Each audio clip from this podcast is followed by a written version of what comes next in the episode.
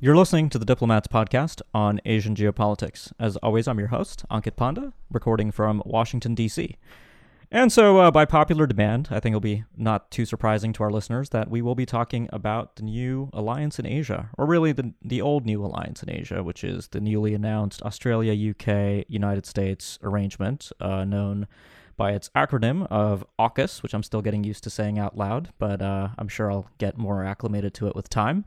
Um, but before we get into our chat today, I do want to introduce our guest, uh, who should be familiar to some of our listeners, given that he's a returner, uh, Ashley Townshend, uh, joining us from Sydney, uh, where he's at the United States Studies Center, uh, follows all things Indo-Pacific, all things U.S. Australia quite closely. So, Ash, welcome back to the show. Thanks for having me, Ankit. Pleasure to have you. Uh, I'm sure uh, you've uh, had quite your fill of talking about AUKUS at this point, but um, I'm hoping that we can dig into things a little bit more. And, you know, the benefit of doing this podcast uh, a little bit more than a week and a half since the original announcement is that we have slightly more details than we did at the start. Um, but, you know, let me just begin by just laying out the groundwork on what exactly AUKUS is. It's a new trilateral partnership uh, between uh, two countries that were U.S. allies before this announcement. Now it's a formally trilateral cooperative arrangement. I'm sure a lot of our listeners have, of course, heard about the banner um, AUKUS outcome, uh, which is plans for Australia to acquire a nuclear propelled submarine uh, at some point in the future, probably in the early 2040s, if we're being realistic, but uh, official plans potentially uh, envisage something coming in sooner. Um, but I do want to emphasize, Ash, and this is perhaps a good place to begin our conversation, uh, which is that there's a lot more to this arrangement. Uh, it's not just it's not just the three countries getting together and you know, coming down with this idea of Australia acquiring uh, SSNs, as uh, nuclear propelled submarines are known for short. Um, but tell us a little bit about the contours of the AUKUS arrangement. What exactly is is being uh, offered up here to Australia, and what does Australia gain out of AUKUS? That's a great place to start, Ankit, because it's true that AUKUS is being called an alliance, um, and that's a term that I think gets used far too easily in a range of contexts these days. But AUKUS is not an alliance. Um, formally, it's it's called a trilateral security partnership, uh, but they've even added the word enhanced in front of trilateral to signify that nothing here is really altogether new. The new goody for Australia really is that we will have access, as you say, to US uh, nuclear propulsion technology for future submarines. But beyond that, the AUKUS arrangement is really designed to be a framework for closer defense um, and defense industrial technology sharing between the three countries. And in that sense, AUKUS builds on a lot of what um, has been happening slowly in the past, although I would wager hasn't been happening particularly well when it comes to bringing Australia and the United Kingdom into the US National Technology and Industrial Base, which was a 2017 decision by the United States, which was designed really to try and find a way to create at, at, at, the at the end of the day a, a defense free trade zone, uh, but really to integrate the niche uh, industrial and technology capabilities, potential for them, science and technology processes, and so forth between all three countries, so that we had um, a, a larger and therefore more active and more potentially competitive uh, defense technology industrial base uh, when compared with uh, with that that the China that the Chinese have and are expanding on quickly. So look, that's I think the context for it. AUKUS um, has been put to me by, by a number of Australians as being a, a way for Australia to go shopping, uh, right. to co develop products with the UK and the US, but to go shopping for the kinds of capabilities that we haven't got that we believe we may need in the future. And they will touch um, uh, on a range of, of, sort of areas of critical and emerging technology from cyber, artificial intelligence, quantum, and so forth, with the submarines being the piece of that that got the headlines. Right. And, and you know, I mean, just to go over the fact sheets that have been released so far and just to put it in specific terms for listeners, right, we have everything from, uh, you know, quantum technologies, artificial intelligence, cybersecurity, cooperation, Australia purchasing long range missiles, setting up its own sovereign uh, industrial base to build long range weaponry uh, standoff capabilities uh, to uh, bring to the conventional fight in Asia in the future. So, there, so there's a lot here. You know, I mean, Ash, the next and, question, and everything yeah. that you just mentioned there, Ankit, just just to, to jump in, yeah. is not necessarily um, uh, coming through AUKUS, nor does it necessarily require it. Uh, Australia, prior to the establishment of AUKUS, um, at last year's AUSMIN, was really keen on US support for the establishment of mm. um, our own sovereign capability to manufacture long range missiles here. Uh, and there have been previous ex- examples of co development in the hypersonic space that's already ongoing. So AUKUS will allow us if all goes to plan, to do that just a lot better. Right. Yeah. I mean, that word you emphasized at the start, you know, the enhanced component of this cooperation is, I think, quite significant uh, because at this point, you know, if we'd been having this conversation a few months ago or last year, uh, you know, it's yeah. I mean, you know, the last time I had you on the show, we were talking about the defense strategic update, and that's absolutely right that this is really an extension of where strategic thinking was already going in Australia. Absolutely. But in a, in a sense, what AUKUS does, at least from where I'm sitting, is it it heightens the ceiling of where this cooperation can go, and I think that's quite significant. Um, and look, we've already talked for a few minutes without really talking about submarines in details, but let's go a little bit longer on this point because you know I wanted to sort of uh, draw draw out that uh, point that I just raised about this being um, more sort of a demonstration of continuity in Australian strategic thought than anything else. And you know, you wrote an article for the Australian Strategic Policy Institute uh, that I read and I recommend to our listeners uh, that really puts this in context and I think ties it back to uh, what we discussed last time you were on the podcast with the defense strategic update. Uh, so tell us a little bit about you know the bigger geopolitical picture here, right? Shifting threat perceptions in Australia, difficult relations with China, uh, a, a shifting assessment of the conventional deterrence challenges to come in the Indo-Pacific in the coming years. So uh, where where does this come from then? When it um, you know when we look at the discussions that are happening in Canberra, because American officials have said AUKUS was primarily an Australian idea. Uh, the U.S. and the U.K. were happy to go along given the strength of the alliance, but really the birth, the genesis of this concept uh, came from Canberra. No, that that's exactly right, and you are 100% correct to couch the entire AUKUS developments and also um, the other announcements around U.S. force posture initiatives that got little attention by comparison that came through at the 2 plus 2 meeting in Washington the other week um, in the broader framework of Australia's 2020 Defence Strategic Update.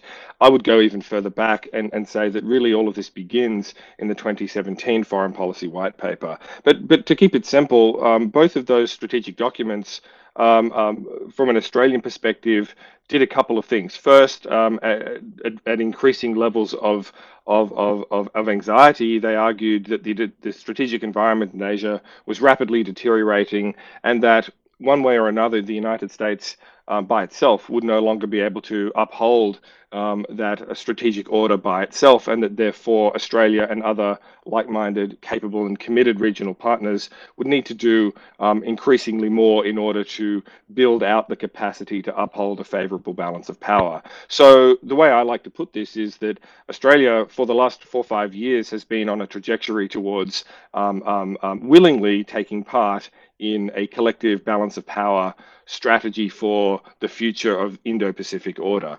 The Defence Strategic Update uh, took that to another level um, by really um, uh, arguing that Australia would need to acquire the capabilities uh, not just to shape the strategic environment, which is a piece that I still don't think we're necessarily doing enough in, but to deter and respond at a at a high intensity military level in the future to Chinese power, both independently, uh, but also in coalitions, including through the U.S. alliance, but also with the new regional architecture that is emerging in the defense space, most importantly, the trilateral with Japan and the Quad.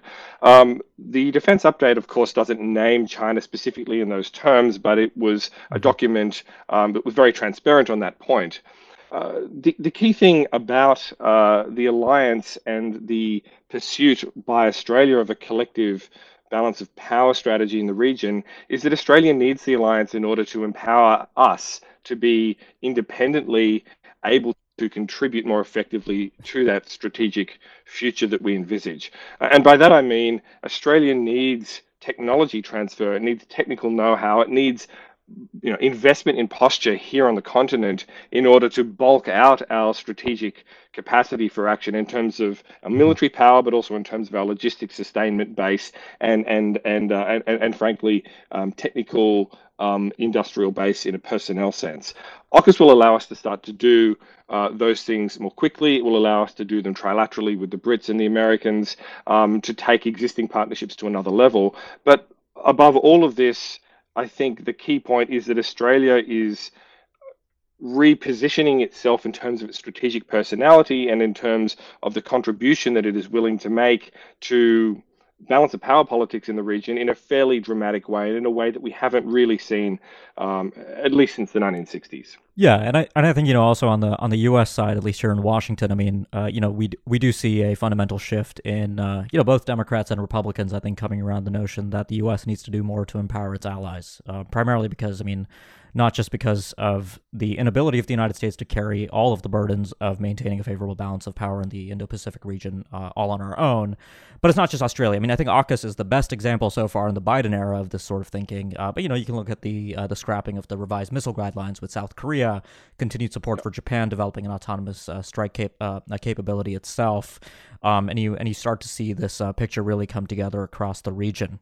Um, okay, I mean, you know, we we went about ten minutes, but now you know, let's get to those submarines. Let's talk a little bit about the SSNs that have been getting all the headlines, and of course, you know, the elephant in the room, uh, who we haven't mentioned yet, is the French. Of course, uh, you know, there is no such thing as a free lunch in geopolitics, and uh, the French, unfortunately, got the uh, the uh, the rough side of this deal in many ways. Uh, although you know I am slightly sympathetic to the French case, given that the August 30th joint statement at the two plus two did mention how much Australia and France were looking forward to their mutual cooperation on the future submarine project. Uh, and just for listeners, you know, very quickly to provide context, we don't have to go into the details. Australia was due to purchase uh, conventionally powered submarines from France, which uh, was a decision taken as part of the Collins class replacement project after a competition in which Germany, Japan, and France were the finalists. That decision was ultimately scrapped uh, through AUKUS and there's a variety of reasons we can go into that. Domestic politics cost overruns a, a fundamental reassessment of the uh, utility of conventional submarines uh, in the waters of the Indo-Pacific. But Ash, I mean, tell us a little bit here in practical terms. I mean, what do what do nuclear propulsion submarines bring to the table here for Australia? I mean, we've got to go back to the point about the strategic environment um, deteriorating more quickly than government anticipated, and and you know the French submarine deal, um, although it's not quite as long as this, really goes back to almost a decade of of wrangling in Australia over how it's going to uh, replace the Collins class and how it's going to prepare for a much more contested regional order. And and it seems that really decisions Canberra has taken time and time again have been mugged by reality, leading to um, a, a, a step up in, in in this case of of a technology choice um, by successive governments. So when it comes to the to the choice now to acquire nuclear propulsion for our submarines, I think it really comes down to those things that we're familiar to most of your listeners. The fact that nuclear powered submarines will allow Australia to traverse much greater distances in the Indo-Pacific. They will allow Australia to be um, much more survivable in a contested regional order. Um, um, and they will also allow Australia um, to pack uh, greater lethality onto its platforms, both in terms of the payloads that they can carry, the way that they can support, um, of course, also intelligence, special operations, and so forth. Um, the key point, I think, for Australia, though, in, in stating all of those those points is this. Australia started to, or became convinced uh, that conventionally powered submarines, submarines that had to surface in order to recharge their batteries um, uh, intermittently and had to return to Australia to refuel um, um, um, um at, at, much greater uh, frequency um, they wouldn't be able to they wouldn't allow australia to spend the time on station that is the time on operations in parts of the region where australia feels it will probably need to spend a lot of time in the future that being uh, principally the south china sea and the littoral environment in southeast asia that sort of frame australia's northern approaches uh, but also further afield um, potentially as far north as the first island chain the northern part of that. Obviously people like to talk about taiwan. I don't want to be misinterpreted by saying that australia decision here is motivated by our um, decision to be as useful as possible in a Taiwan contingency. That's not the case here. The calculations have much more to do with the forward defence perimeter, if you like, that Australia has mm-hmm. reset in the 2020 Defence Strategic Update in littoral um, and maritime Southeast Asia. But of course, it is also true to say that nuclear powered submarines would allow Australia to bring more to a Northeast Asian fight than conventionally powered submarines would.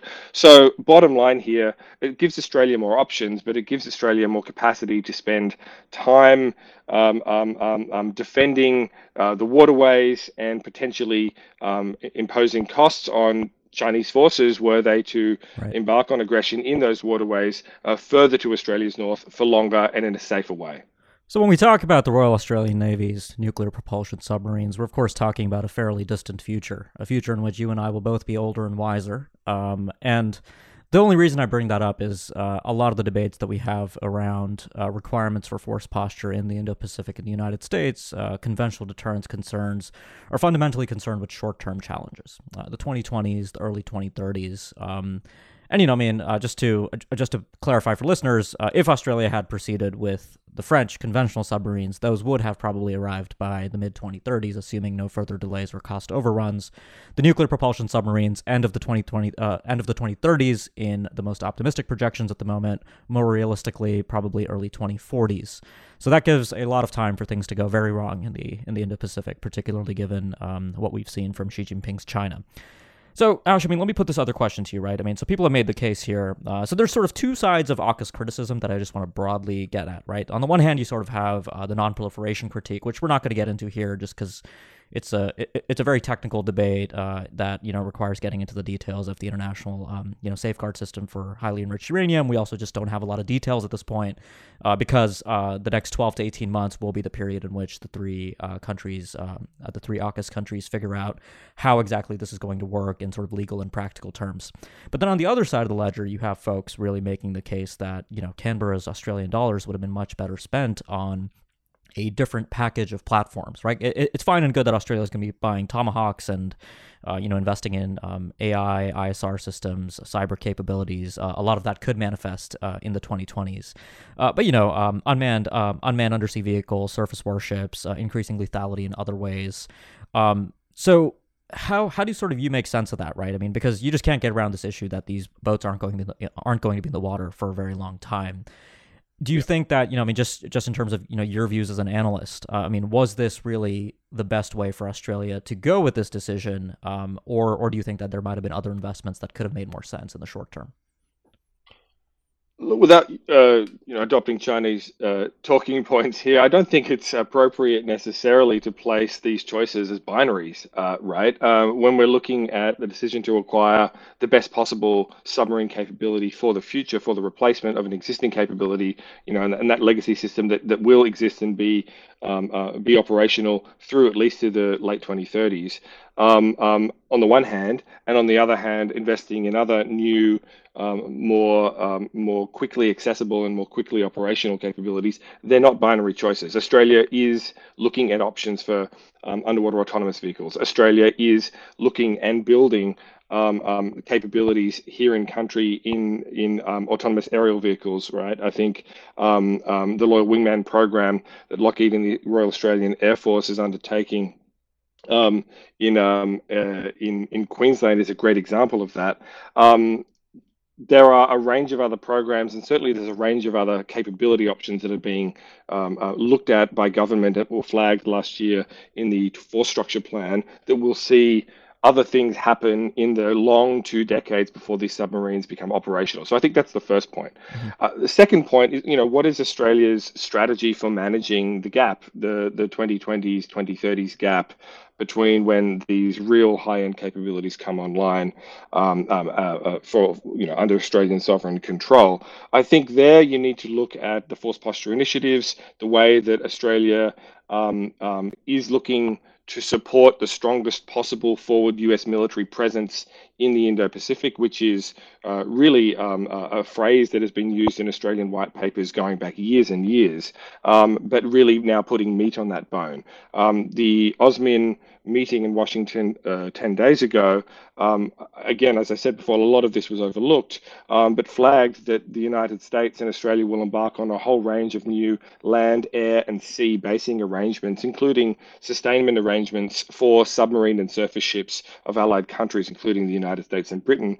Um, we suspect, and of course, we also suspect, including the more frequent visiting to Australia of uh, US nuclear powered submarines um, and in the interim, or at some point in the next uh, later this this this decade, the capacity for those submarines to be maintained and serviced in a much deeper way here in Australia. That could also be extended to the Brits, and people are also talking about leasing arrangements, um, or at least uh, sort of teaming arrangements uh, that would see Australian personnel either on board with uh, in, in, for educational purposes and training purposes, uh, as well as for operational purposes, US uh, and British submarines to learn the ropes in mm-hmm. this long intervening period. So there are arrangements in place, I think, there that we will see more of as as we work out how we're going to go ahead with this with this program.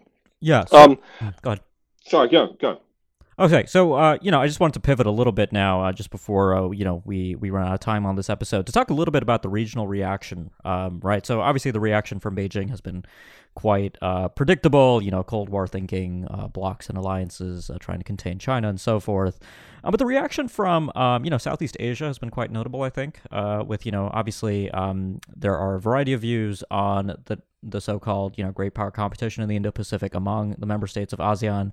Uh, but Indonesia, you know, uh, an important diplomatic partner for Australia, for instance, was um, I think it's fair to say a little bit concerned uh, in uh, with regard to what exactly AUKUS represented.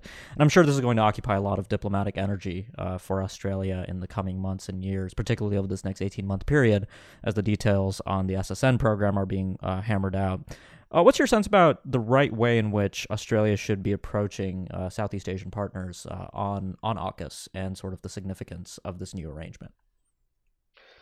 So there, there, are a number of ways of getting after that question, Ankit. I think the first, um, and to, to highlight my, my colleague Susannah Patton's work on this, the first is that Australia does need to take Southeast Asian reactions um, seriously and not assume that it's necessarily comes down to posturing for domestic consumption or wanting to be seen by China or others to oppose um, or, or, to be cautious about uh, the, the AUKUS arrangement and the nuclear powered submarines that we're acquiring, and to actually take those concerns um, at face value and, and, understand them and, and, and not dismiss them.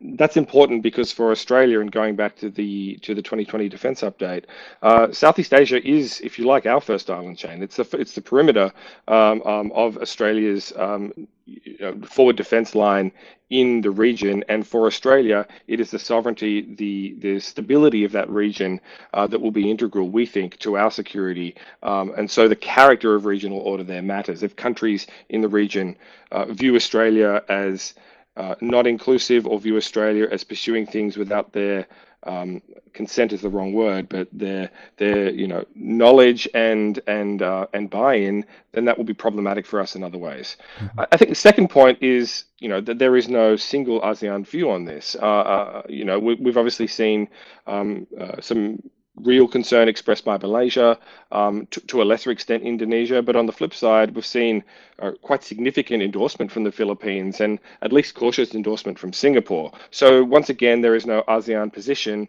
on on this issue, as is the case with so many issues um, uh, in in you know regional security. That's not surprising.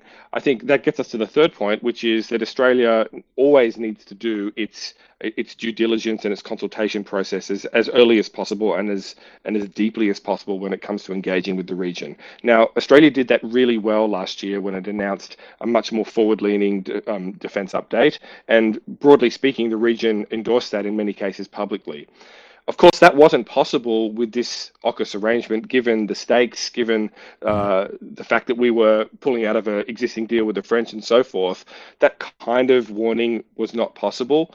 Um, so I think it's incumbent on Australia now to make sure that there is a very, very detailed process of consultation to ensure that uh, regional countries understand the motivations there. But I think that they do, um, in many cases at least. And the one point that I'll, I'll end with here is this um, 20 years ago, um, it wouldn't necessarily have been the case that this sort of move by Australia wouldn't be viewed as intimidating, um, um potentially directed towards countries in the region, potentially um, uh, Indonesia being at the top of that list. That is not the case anymore. So regional countries may have concerns with the way they've been consulted, with the way that Australian actions might contribute to a broader deterioration in a regional security environment, but they don't anymore view this as Australia potentially looking to find its security from them. It's right. a way that Australia contributes to the security of the region and how it does that, which is the issue. That signals a lot of progress. And so before we close out, Ash, I have to ask you about France, uh, right? I mean, the French are obviously, I think, I think it's well known to all of our listeners, given that's really been, I think, at least here in the United States, I've been quite shocked to see just how big uh, the story became. I mean, people who really take no interest in Asian geopolitics have been asking me, you know, what's going on between France and Australia. Um, you know, the French see themselves as a resident power in the Indo-Pacific. They like to uh, repeatedly highlight that they have the most exclusive economic zone of any external power. Uh, important partner for Australia, of course, before uh, all of this went down. Important pa- uh, partner for the United States, for the UK, for obviously the most forward-leaning uh, EU country in the region. Um, how do you patch things up at this point? So the the first point I think is is to just you know re reiterate the obvious, which is you know because AUKUS is not about strategic policy, it's not actually about um, the way we align with other countries and do things in the region. It's about uh, a technical um, uh, a means to purchase equipment. It's a it's a it's a defence technology partnership. Uh, it doesn't signal that Australia wants to do any more or any less with France as we were before. Uh, I think that's an important point. It might sound a bit like a defensive talking point uh, uh, from someone in Australia, of course, uh, but it's an important point because Australia's decision here was motivated primarily by the capabilities in question, and as a secondary um, part of that, the fact that the French submarine program um, was already nearly dead in the water. It was the worst kept secret in Australia that that particular program was not going to exist or continue to exist in its current form. What the replacement would be and how Australia was going to get out of that was very much open to question. We now know why there was so much secrecy surrounding those discussions and options, but the French submarine program was not going to continue. It was incumbent on Australia to find an alternative, and I think that that does need to be remembered. The second point here that I would make is that there there has been enormous progress with regard regards to Australia France cooperation um, and, and partnership in the Indo-Pacific, and more broadly with Australia and European countries. Um, speaking personally, uh, at the same, uh, you know, on, on this on these matters, though, uh, it's not necessarily clear to, to, to many of us here in Australia what those what that cooperation will mean in practice when it comes to accepting cost and risk in the Indo-Pacific. Now, when it comes to the way that European partners can can work with Australia to contribute to capacity building in the region, to contribute regional governance and diplomacy to contribute to things like technical standards um, uh, and, and, global forums and so forth, there is a very, very um, um, um important and, and growing work agenda. But when it comes to um, the kind of the way that, for example, that Australia, Japan, and the United States are trying to work together at a military level, the way that the US and Australia work together on intelligence cooperation, the way that we are increasingly trying to integrate not just our, our talking points about the region, but the way that we could potentially fight a major war in Asia, that to me doesn't seem like um, the role for Europe here. So I think that that also needs to be borne in mind that the way Europe engages in the Indo Pacific may not be on every single issue, and that that's okay. There is certainly value in those other issues, and that is perhaps where we should be investing the most of our attention going forward. Excellent. Well, Ashley, thank you so much for joining me today to really help make sense of the finer points of AUKUS. And, you know, I am really glad that we spent most of the time talking not about the submarines, but really about the broader significance here. Um, you know, I think there'll actually be a lot more to say about the submarines once we're, you know, well into this 12 to 18 month period and we start getting details about capabilities, timelines, uh, infrastructure, uh, supporting infrastructure in Australia. Um, and, uh, you know, at least what, what I've been able to tell so far is that a lot of that needs to be worked out. Um, but we do have a high level announcement, right. and you know I think it's particularly notable to see this uh, coming out in the aftermath of the U.S. withdrawal from Afghanistan. It's the administration really, I think, showing that you know they are going to try to make good on this notion of the Indo-Pacific being the priority theater for for the United States. Um, but I'm sure you know there'll be a lot more to say on AUKUS uh, in the coming months and years. But uh, thanks a lot for joining me, and I hope you'll be back soon. Thanks, Ankit. Been a pleasure. Excellent. For listeners, make sure you subscribe so you can catch up with future episodes. And if you've been a subscriber for a while but you haven't yet left us a review, please do so. You can do that on Google Podcasts, Apple Podcasts, TuneIn, Spotify, wherever you get your shows. In the meantime, thanks a lot for listening, and we'll be back soon with more.